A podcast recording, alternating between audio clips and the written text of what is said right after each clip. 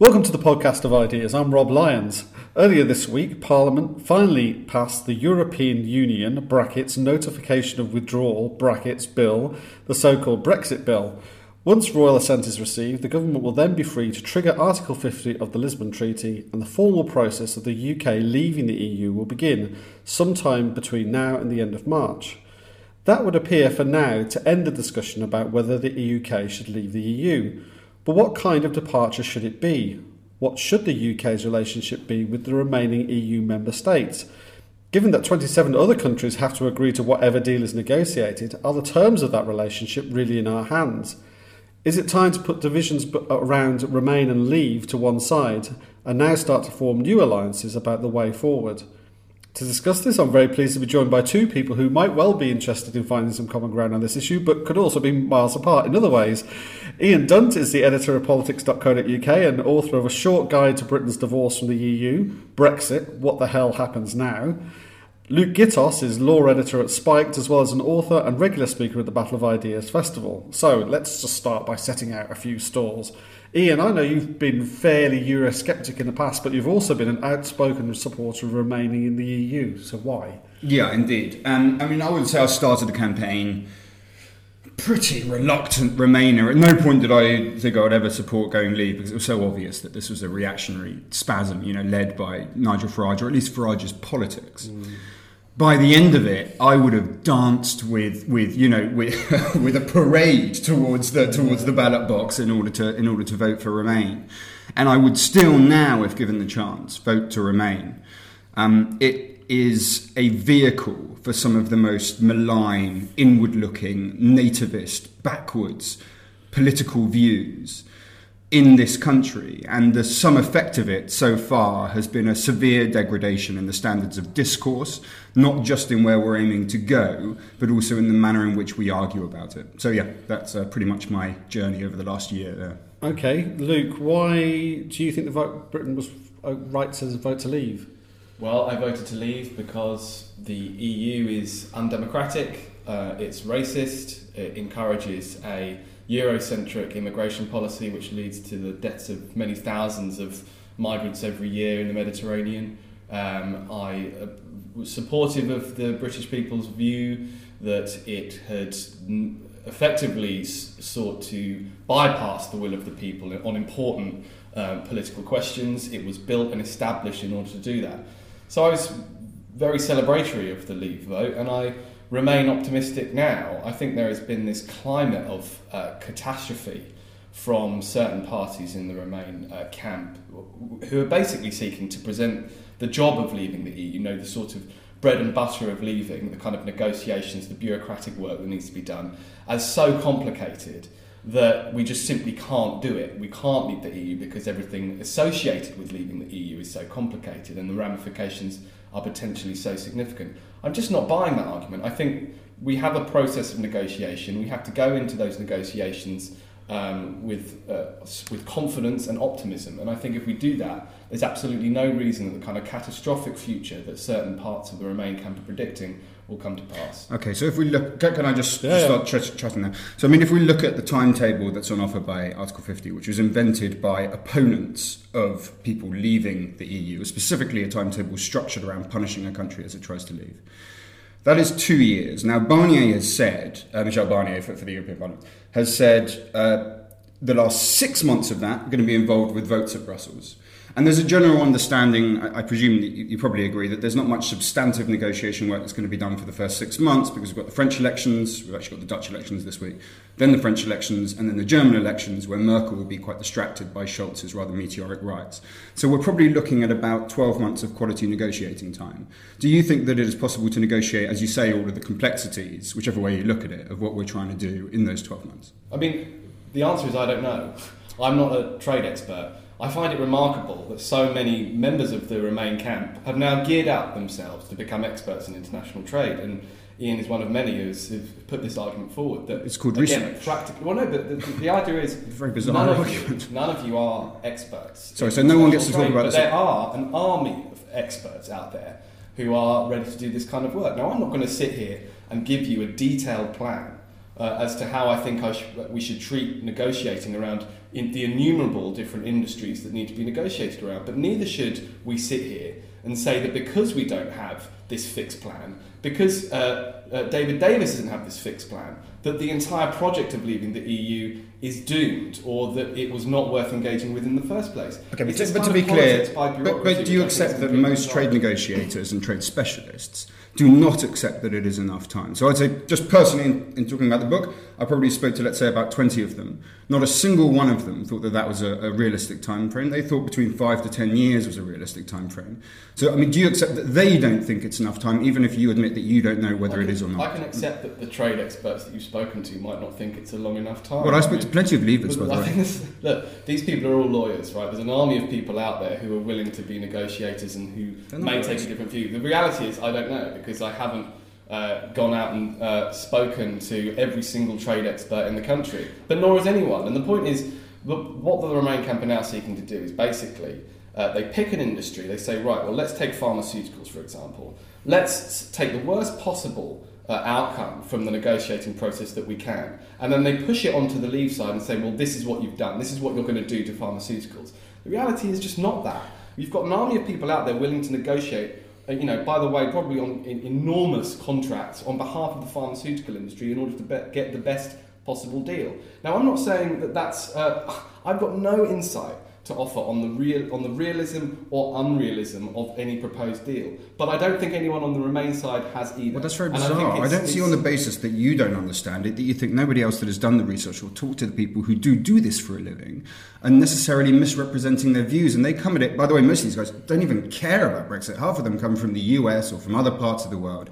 They're completely indifferent, apart from the fact that they find it very compelling as an intellectual exercise as to which way it ends up going. And yet, the universal view, I mean, I, I- I haven't spoken to a single one, and that includes some, you know, Leave voters in the UK who do this for a living, do not believe it is doable in that timescale. So when we look at certain industries, and what troubles me is this view that you sort of go to, well, they're using it to stop the process. Now, it has to be said, obstacles are obstacles. If one cares about the British national interest, one says, how is it that we're going to get over this obstacle? So we take, you know, let, us take um, abattoirs. Okay, like there's an EU rule that says you've got to have a European vet. Sorry, I beg your pardon.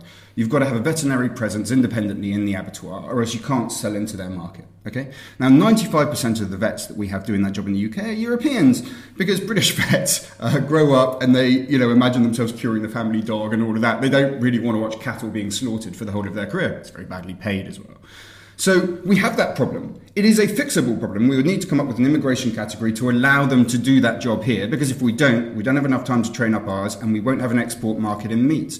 That has to be addressed. And this attitude, which is to say, oh, well, look, you're raising problems because you're trying to, it's just not helpful. It is not treasonous or against the interests of the public will or anything like that to raise what the problems are. For you to say I don't understand is one thing. For you to say David, it's okay that David Davis doesn't understand, I find very troubling. Indeed. Okay, but, but no. Before we, I started off with the, with the the principles of this thing. I, that may have been slightly a mistake. That was supposed to be a warm up for for what was going on next, which is, regardless of the complexities of these things and leave or remain, the politics of the situation is we're leaving unless something extremely dramatic happens. Either Parliament rebels en masse, or a, huge, a very significant proportion of Parliament rebels en masse against the, the, the consequences of what happened. Uh, we're, we're going to leave, right? and you know there's various different arguments about whether triggering Article 50 is irrevocable or not, and, and so forth. But on the assumption that we're leaving, what should we do? What what should be what should Britain be looking for in those negotiations? I I mean, uh, in terms of you know freedom of movement, free trade, whatever. Mean, what what do you think we should go in as our first? Uh, this is what we'd ideally like if we could get it. I mean, Luke, you? Well, I think the, the treatment of uh, EU citizens uh, in this debate has been appalling. Uh, I think we should guarantee their rights as soon as possible um, and ensure the rights of uh, British citizens elsewhere. I think that should go without saying. I think we should also um, have a go, uh, although it's extremely difficult, um, to, to, to effectively realign our systems of regulation on the UK and the EU. That's going to be an important stage in this process and it, will solve a lot of the problems that Ian's talking about it's not going to be that big a problem because a lot of the systems of regulation in this country mirror um, EU regulation anyway. It's not like that we're we're dealing with countries with completely different standards of food care and, and animal uh, welfare and all the rest of it. We're relatively aligned already. So there is an enormous amount of bureaucratic work that needs to be done in order for it to actually happen. Um, and I think we should, I think all parties are interested in a free trade agreement. I think that's what um, is in the best interests of Britain and in, and, and the best interests of Europe. Uh, and I think that that's perfectly doable. I think we do need to regain uh, political control over immigration in this country. What I think that will do is not allow necessarily for uh, greater in, imposition of immigration controls, but it restores the argument to British politics, which I think is absolutely vital because what we have at the moment is a kind of weaponisation of immigration. Immigration is blamed for an awful lot of social problems in this country. Now, in order to start picking that apart, and in order to start putting forward a positive case for freedom of movement, it's vital that people in this country feel Get as though they have. Hold on, hold on, hold on. It doesn't make any sense. Hold on a second. It's vital that people in this country feel as though they have control over immigration. Now, we know that from the Ashcroft polling that the first two concerns of people voting to leave the EU were immigration uh, and sovereignty. Sovereignty first, immigration second. It makes sense that those two things are tied up because at the moment they are inextricably linked. Immigration is something that currently we don't have sovereignty over. By restoring sovereignty to the British people over the issue of immigration, we can start to have the kind of political arguments which change people's minds about immigration. Oh, we can start putting the case, a positive case, that freedom of movement is a good thing. And I, I'm a big principled believer in free movement. But I see and I recognise that what is vital to the freedom of movement cause is winning the democratic argument in favour of free movement. As long as immigration is controlled by an unaccountable body like the EU, you are not going to win that argument with people because they will always say that they are uh, prevented from having uh, their voices heard because they can't, they don't feel as though they have adequate controls over the laws. I think until you bridge that gap, you are not going to get a decent discussion around freedom of movement, and you're not going to change people's minds on the issue. Yeah, I just it's unspeakable. So, I mean, to, to clarify, you want to protect freedom of movement by scrapping freedom of movement. I want to argue for a new model of freedom of movement, which has nothing to do with EU freedom of movement. The EU has been very successful at co opting the idea of free movement. Of course, it doesn't agree with free movement because it limits almost all immigration from outside of the EU into Europe. So, no, I don't adopt the EU model of free movement, and I want to see an end of it. I want to argue for a principled approach to free movement with the people of this country to convince them that immigration is a good. And how do you think that's going so far? Do you think that we're winning the immigration debate now that we've had months and months of people going on about freedom of movement? Or does it feel like we're in the most toxic place imaginable in this debate by giving in to these demands?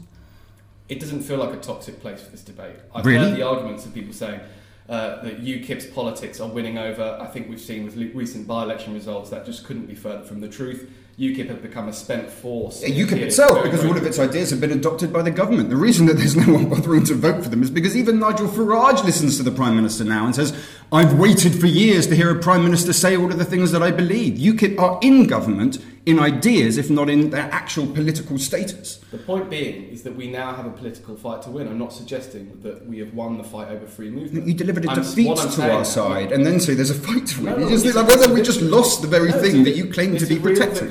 It's a real victory because I think once. Sorry, what's the country- victory? The victory is once people in this country feel as though they have control over their borders, they are far more amenable to the idea that they should be opened. I just find this extraordinary. In the, you know, a few years ago, no one talked about immigration and Europe being the same thing. This was always Nigel Farage's plan. He wanted to link up those two issues to toxify and bring down to a really quite nativist, mean spirited vision his attempt to get us out of the EU. Now, here we are. Now, suddenly we're saying, oh, well, we can't win a fight against immigration on free movement. When just a few short years ago, people's memories are exceedingly short all of a sudden, there was no talk about this. Actually, the, and I have to say, Blair was saying this in a speech the other day, and I didn't really like the sound of it. Him saying, well, actually, people are much more worried about, you know, people coming from Somalia and Syria and all of that than they are Poles. Now, I have to say, I think that's true. I don't think that this is a thing that you're going to give them free movement and they will suddenly settle down and change into another idea. They will simply start pushing it further and further and further until we respond entirely in our policy agenda to the most sort of inward looking, mean spirited elements of this country's personality. And yet, then we suddenly have a bunch of people going, oh, well, look, what, what a victory for our side in, in freedom of movement. It doesn't make any sense.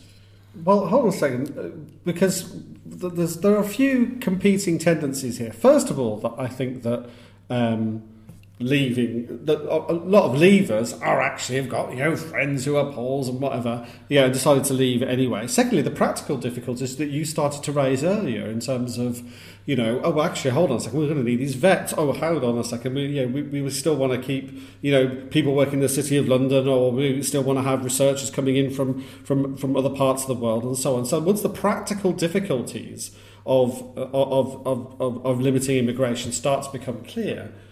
Well, in reality, even if the rhetoric stays the same, is is the reality that numbers are going to actually stay pretty much yeah. the same. But we've had this, and that's the know, problem. Tens of thousands of uh, of uh, well, yeah, we're going to reduce immigration to tens of thousands. Uh, policy from the Conservative government for a long time with absolutely no indication that immigration's falling at all. Well, I mean, this is the whole issue. So right now, if you look at the, not actually the last immigration figures, but the ones before that, we see that freedom, you know, uh, people coming in from Europe, people coming in from the rest of the world are basically at exactly the same number. And the reason for that is because economically, we need immigrants coming to this country. We have an aging population. We need to, at the very least, buy ourselves time to increase our productivity in the economy from our domestic workers, which involves training them up. And for that, you need a bunch of working age people coming here and paying taxes. We need immigration. Everyone that's involved in government knows it. Most people in Parliament know it. Most newspaper commentators know it. Nobody ever talks about it because it is the great unsayable thing. So instead, what have we done?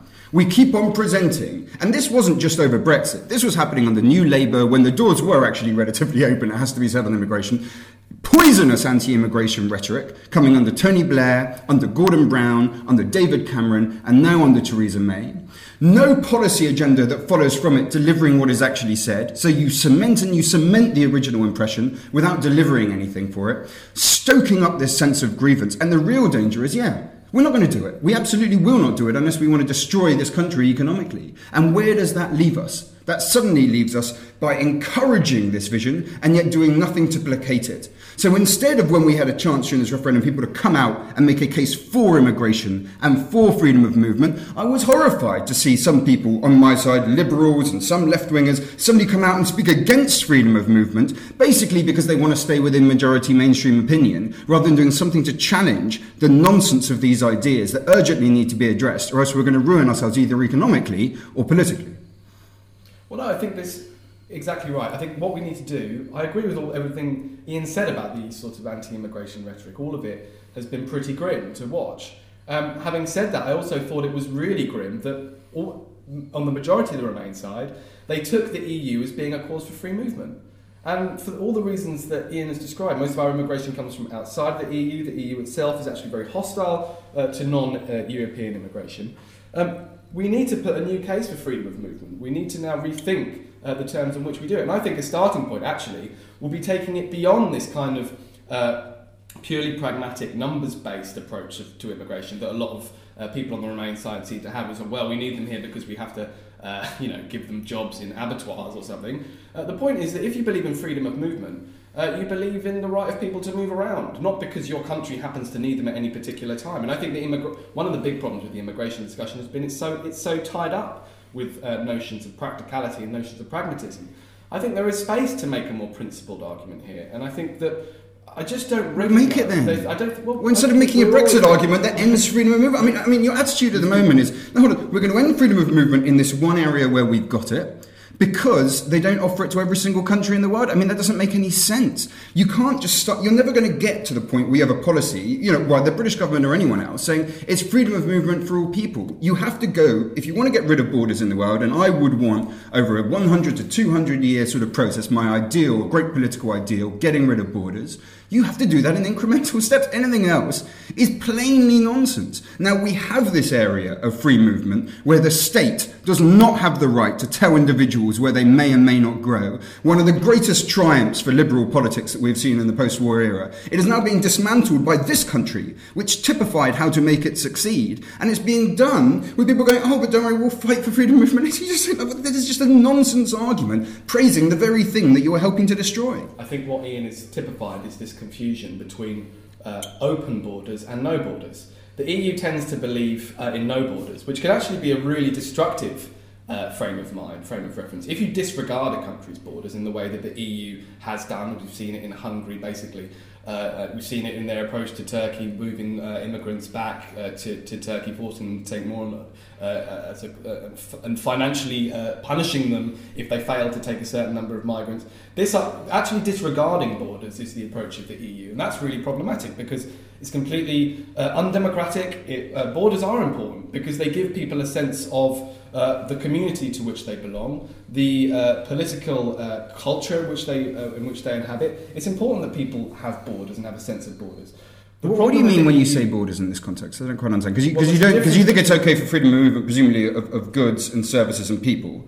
So you're just talking. What are you trying to say? Demos? Is that what you mean? What I'm saying is that there is a difference between opening your borders in the context of a political community and having no borders or having your borders ignored by a transnational organisation. So what is not ignoring them in this context? Not ignore. Well, not. Well, I mean, you're saying that you're, you're happy with freedom of movement of people and presumably goods and services. So, so what is not ignoring them? I'm not happy with implementing a policy of free movement in this country at the moment because I recognise there is no political mandate for it. Okay, no, that's, That's fine. But, but when you say that there's a distinction between So- open borders and no borders, what exactly is the distinction between those two things under the assessment that you're making? Well, I've just explained it. Open borders is having a border in place that you choose to open. Having no borders is having a transnational organisation that you have effectively no right over your political territory. They are two very, very one's gonna take away the And, sea. E- and it's I mean, the it's still gonna difference be between there. the EU model of free movement and the kind of model of free movement that we need. I mean, getting this back to what perhaps we want from the negotiating process, right? And, and what and, and how we can um, find our way through this.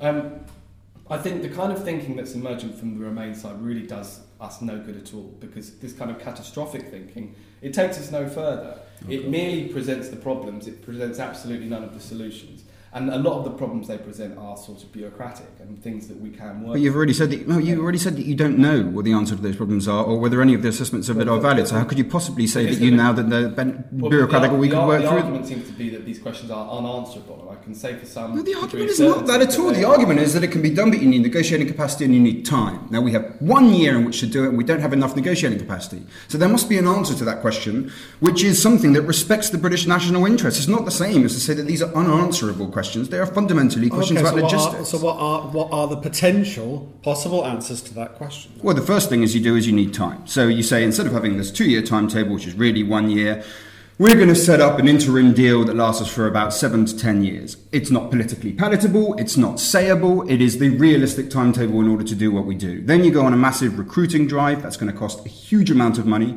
because these are mostly private people that you need. You need trade specialists. They can't, we can't just train up civil servants and chuck them in a room full of these guys in Brussels. They're going to eat them for breakfast, let alone the guys in Washington who are almost as severe. That is the core of the, of the situation. In order to do that, and in order to maintain the current status that we have, for instance, with customs and country of origin checks and the rest, means we have to go into a, a holding place. And the best way to do that, the easiest bespoke deal, uh, I beg pardon, the easiest off the shelf solution to that would have been to join the European Free Trade Association, a British creation that spans across several countries and through that to join the EEA. It would have meant that we would have had a bit more control over freedom of movement. It would have meant we would have at least delivered on the mandate to leave the EU, but we would buy ourselves enough time in order not to do something catastrophic to our economy. Because of the political demands around Brexit, we have failed to do that. We've signed up to this insane timetable, and now the quality of our lives, the quality of the incomes of the British public, is at risk because of this hysteria, hysteria that we're seeing over this kind of timetable and the ultimate ends of what we're trying to achieve.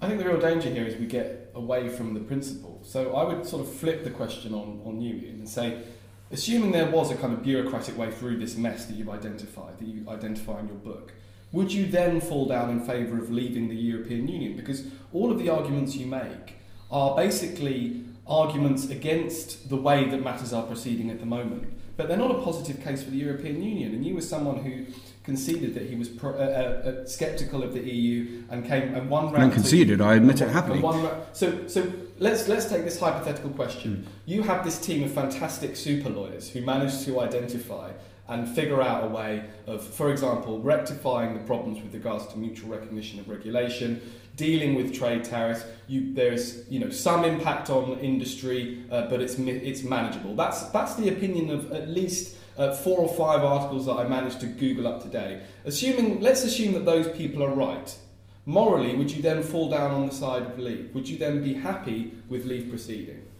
Yeah, I mean, I would. I think that at the moment we have, to, you know, the, for instance, the plan that I just put forward to you involves leaving the EU. I mean, if you leave, if, you know, if you go into EFTA and join the EEA through that, you're not an EU member. So that is delivering on the mandate. The question is, how do you respond to the vote? You have this completely vague, mixed up referendum. Okay, now you can say as very clear cut. I mean, I do not accept that it is clear cut. As you yourself were saying, you're pointing to the Ashcroft polling on um, freedom of movement versus sovereignty. Now, those are very different agendas. Ashcroft's conclusion at the end of that, which I thought was, uh, as from the data I've seen, I think is the right one, is that most people got asked, "Are you happy with the way that things are right now?" And their answer was, "No, you know what, I'm not at all."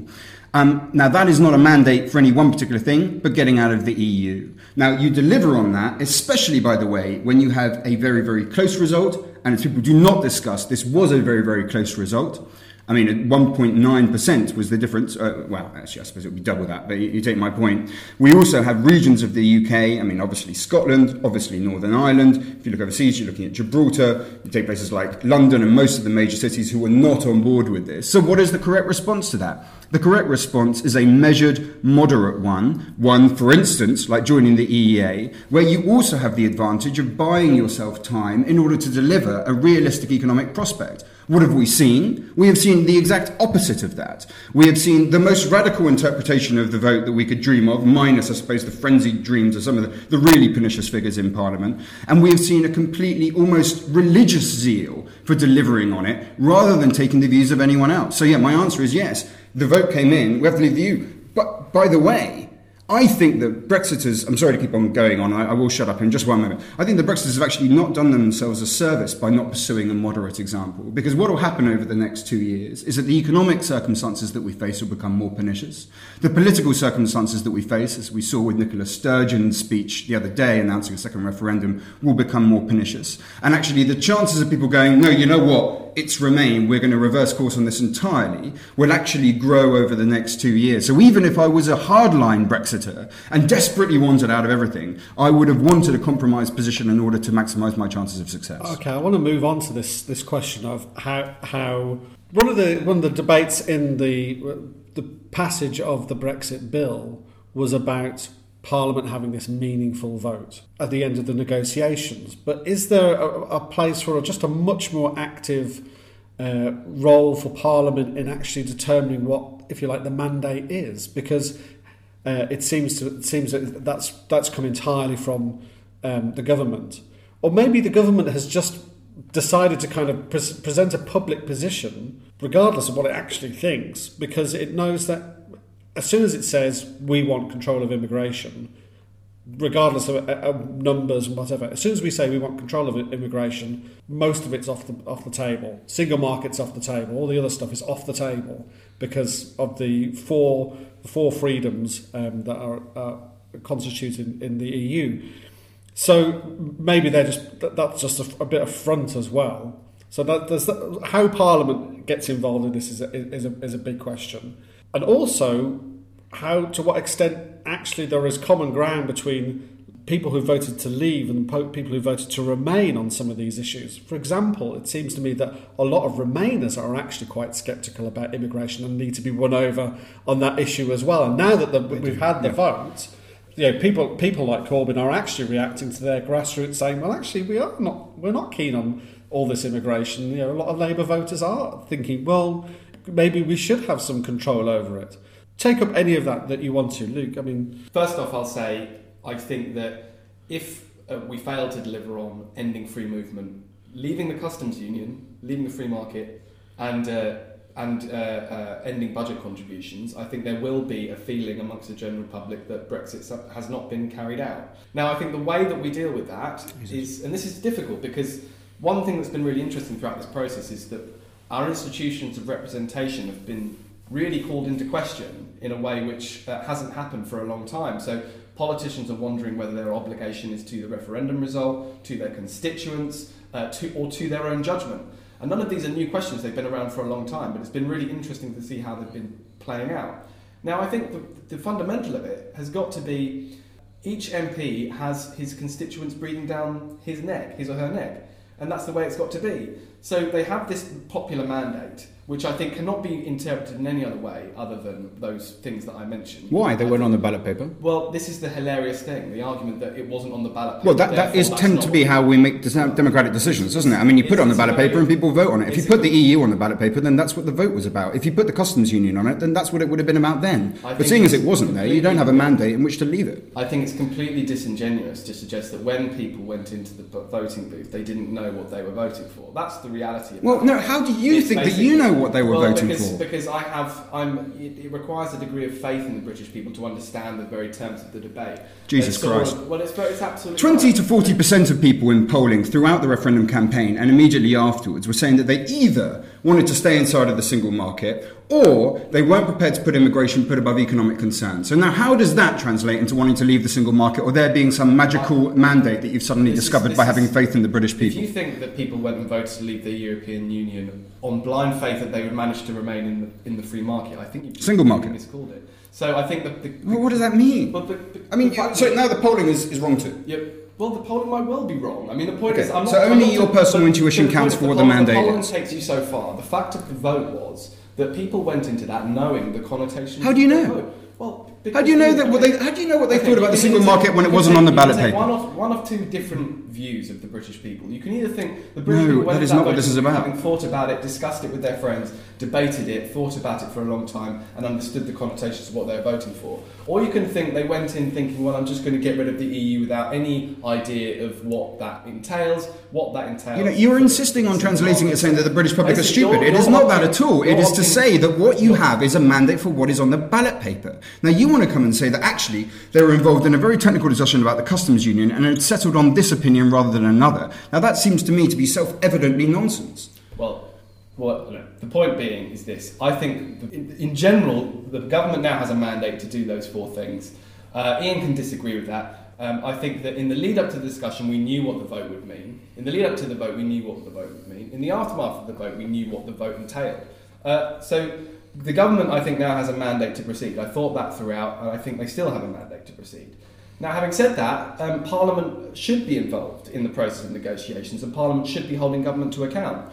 And I think the, um, the ultimate uh, way that they will be judged on their involvement will be in a general election.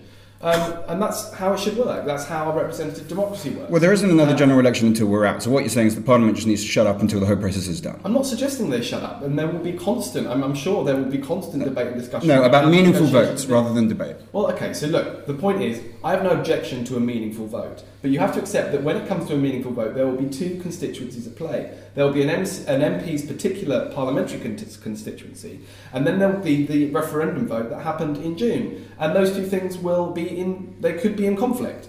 And then So? Parliament will have to decide how to resolve that, and then they will be judged. Well, that's their job. to a general election. And Nevertheless, do you So- think that the government has the power to take us out of the EU with no plan onto WTO terms without any parliamentary vote able to stop it?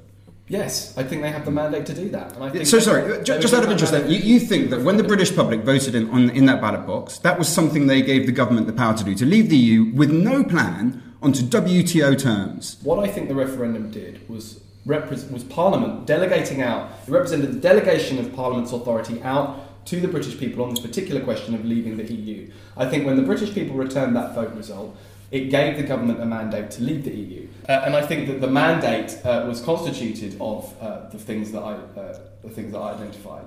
Now, P- Parliament will and continue discussion on the terms of leaving. If it gets to the point where we've left, we are on WTO rules, the worst possible scenario as far as Ian is concerned. As far as Uh, anyone that understands the okay, problem is okay, The concerned. worst possible, you know, we end up in ec- economic catastrophe. Then both the government and Parliament will be judged on their involvement um, in, in that process. Jesus Christ, that's And- insanely but complacent of you. So, so that's that, and that's how it's got to happen. Um, and I've got, but the more. So I mean, you've given up on understanding the problems, and now you've given up on having any input in it before we reach a catastrophic conclusion. And by the end of it, you say, "Well, Well, it's so- all right because a bunch of people Okay, it." okay, okay, gentlemen, gentlemen, uh, we have more than overrun our time. So, final thoughts, just briefly, Ian. I mean, this is a very bad idea, and we should change our minds. Okay, Luke. This is the best moment in European history in the last hundred years, um, and the kind of problems that the uh, that the Remainers are putting forward can be resolved. They should be resolved, and uh, more power to it. Okay, gentlemen, that has been a very, very lively debate. Thank you very much for your views. Uh, thank you for listening to this edition of the Podcast of Ideas. If you would like to listen to more of our podcasts, please go to instituteofideas.com forward slash podcast.